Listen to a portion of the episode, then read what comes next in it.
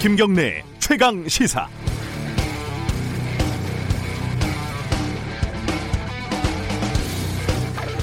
국민이 국가의 주인이다 라는 사실을 아주 가끔 느껴보는 순간입니다. 21대 국회의원 선거가 어제 끝이 났습니다. 코로나 사태 와중에서 전 국민이 참여하는 대규모 이벤트를 이렇게 조용히 안전하게 치러냈다는 점에서 우리는 스스로에게 박수를 보낼 만한 것 같습니다.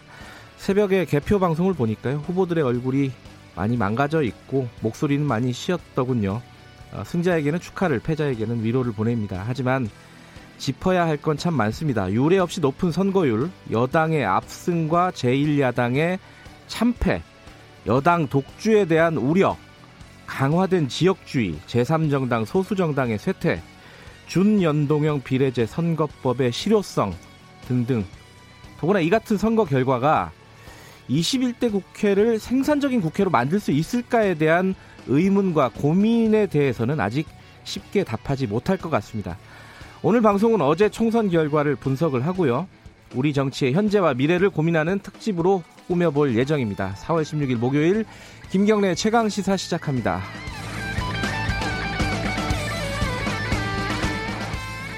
네, 김경래 최강 시사는 유튜브 라이브도 열려 있습니다. 실시간 방송 많이들 시청해 주시고요. 문자 참여 기다립니다. 짧은 문자는 50원, 긴 문자는 100원 들어가는 샵 9730으로 보내주시면 되겠습니다. 콩 이용하시면 무료로 참여하실 수 있습니다. 참여해 주신 분들 추첨 통해서 시원한 커피 쿠폰 보내드리겠습니다. 자, 오늘 주요 뉴스 브리핑부터 시작하겠습니다. 고발 뉴스 민동기 기자 나와 있습니다. 안녕하세요. 안녕하십니까. 자, 선거부터 정리를 해보죠. 더불어민주당이 지역구에서만 163석을 확보하는 압승을 거둘 것으로 예상이 되고 있고요. 예. 비례정당인 더불어시민당까지 합하게 되면 180석까지 전망이 되고 있습니다. 네. 어, 비례대표 같은 경우에는 지금 계속 개표가 진행이 되고 있긴 한데요.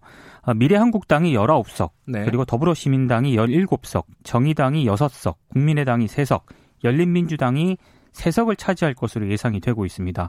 비례대표 당선자는 오늘 오후에 중앙선관위가 발표를 하거든요. 네. 그걸 최종적으로 참고를 하시면 될 것 같습니다.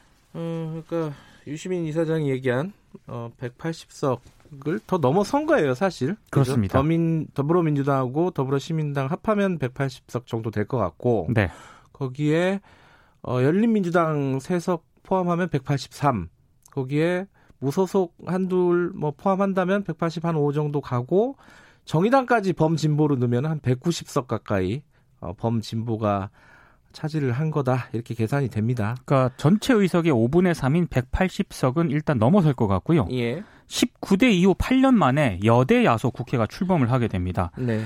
아, 5분의 3 180석을 넘어서게 되면 일단 개정 국회법인 선진화법상 패스트 트랙 법안 처리 요건을 채우게 되고요. 필리버스터 강제 종료도 가능합니다. 그리고 강, 각종 법안이라든가 예산안을 여권 독자적으로 처리할 수 있게 됩니다. 공수처 설치와 같은 문재인 정부 국정 과제 이행에 탄력이 붙을 가능성이 커졌는데요. 네.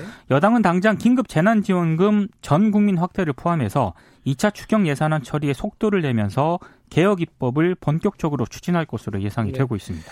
개표 지켜보신 분들은 알겠지만은 어, 이낙연 총리 전 총리 그러니까 이낙연 후보는 일찌감치 사실 승리를 확정을 지었어요. 그렇습니다. 대선 가도 어, 이게 앞으로 좀 청신호가 열리지 않았나 이렇게 예상이 충분히 가능한 상황입니다. 그 오는 8월에 민주당 전당대회가 예정이 돼 있거든요. 네. 지금 이낙연 후보 지금 당선자 입장에서는 네. 당내 세력이 조금 약합니다. 그렇게 많이들 평가를 하죠. 그렇습니다. 네. 그래서 아마 이 전당대회를 그 활용할 가능성이 굉장히 커 보이고요. 네. 특히 이번에 총선을 앞두고 전국 각지에 출마한 민주당 후보 40명 정도 후원회장을 맡았거든요. 아 그래요. 네. 예. 이낙연 우호 세력으로 작용할 가능성이 커 음. 보입니다.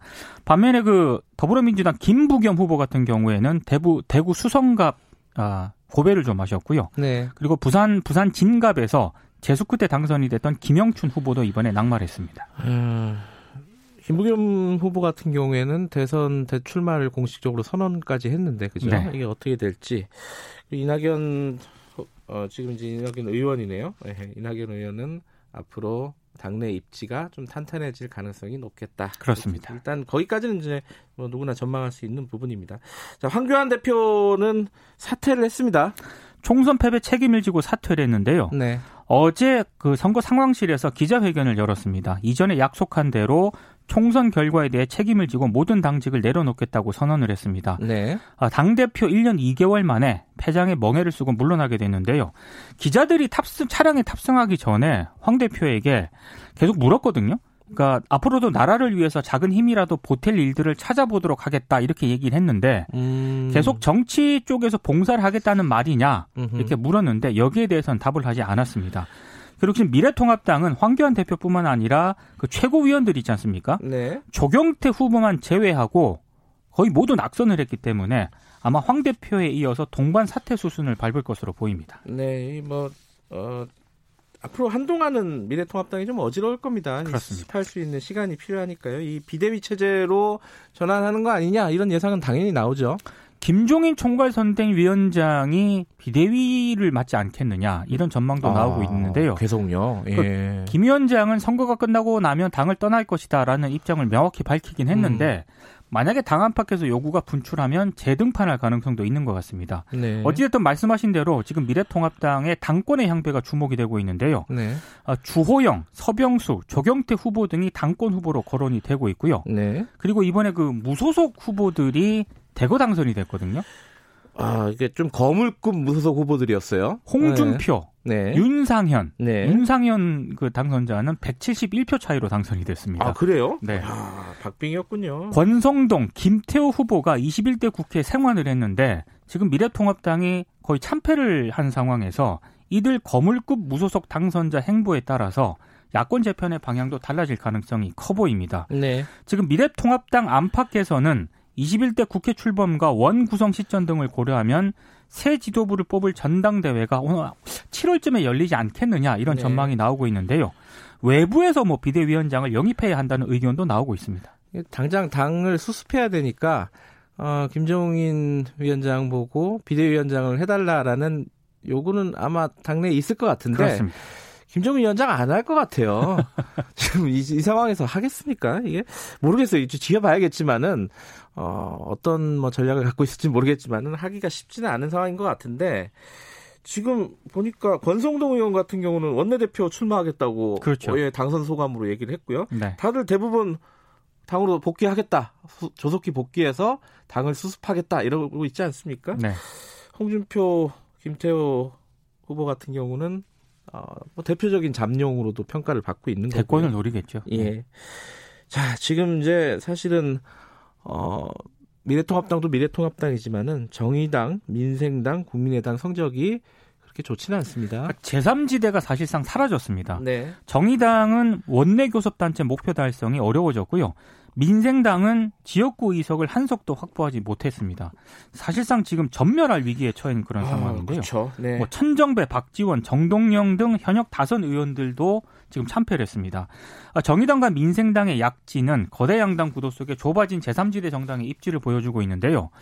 아무래도 비례위성 정당 출범으로 네. 어, 지금 뭐 준연동형 비례대표제에 가장 큰 혜택을 받지 않겠느냐라는 게 초기의 예상이었는데 처음에는 그랬죠. 완전히 네. 지금 반감이 됐습니다. 예. 어, 그리고 지금 국민의당도 정당 득표율 등을 고려하면 한 세 석 정도 의석을 확보할 것으로 보이는데요. 네. 뭐 야권 연대라든가 야권 통합 과정에서 입지가 줄어들 수밖에 없고 안철수 대표의 대선 가도에도 적신호가 켜진 것으로 보입니다. 네.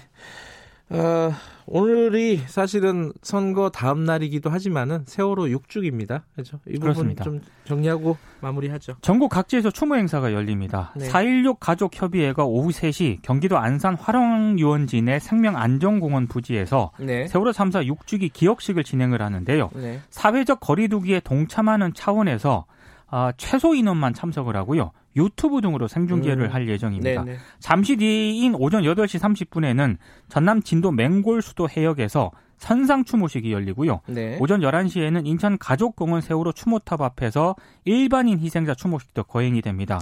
경기도 교육청은 오전 10시부터 희생학생과 교원을 추모하는 사이렌을 울리고요. 이달 말까지 노란 리본 달기와 안전교육 강화 등 추모 행사를 진행할 예정입니다. 네. 오늘 선거 얘기가 주로 되겠지만 저희들이 3부에서 어, 세월호 희생자 어, 곽수인 학생의 어머님 김영임 어머님을 모시고 저희들이 인터뷰를 좀 할 예정입니다. 더군다나 최근에 이제 차명진 후보의 막말 이런 것들이 있어갖고 네. 마음이 좀 더 안 좋은 상황 아니겠습니까? 자 오늘 브리핑 여기까지 드릴게요. 고맙습니다. 고맙습니다. 고발뉴스 민노기 기자였고요. 잠시 후 1부에서는요 2020 선택 대한민국 전문가와 함께 이번 총선 결과 다각도로 좀 얘기를 나눠보겠습니다. 그리고 화제 당선자들 직접 연결해서 인터뷰 진행을 합니다. 자, 기대해 주시고요. 지금 시각은 7시 30분입니다.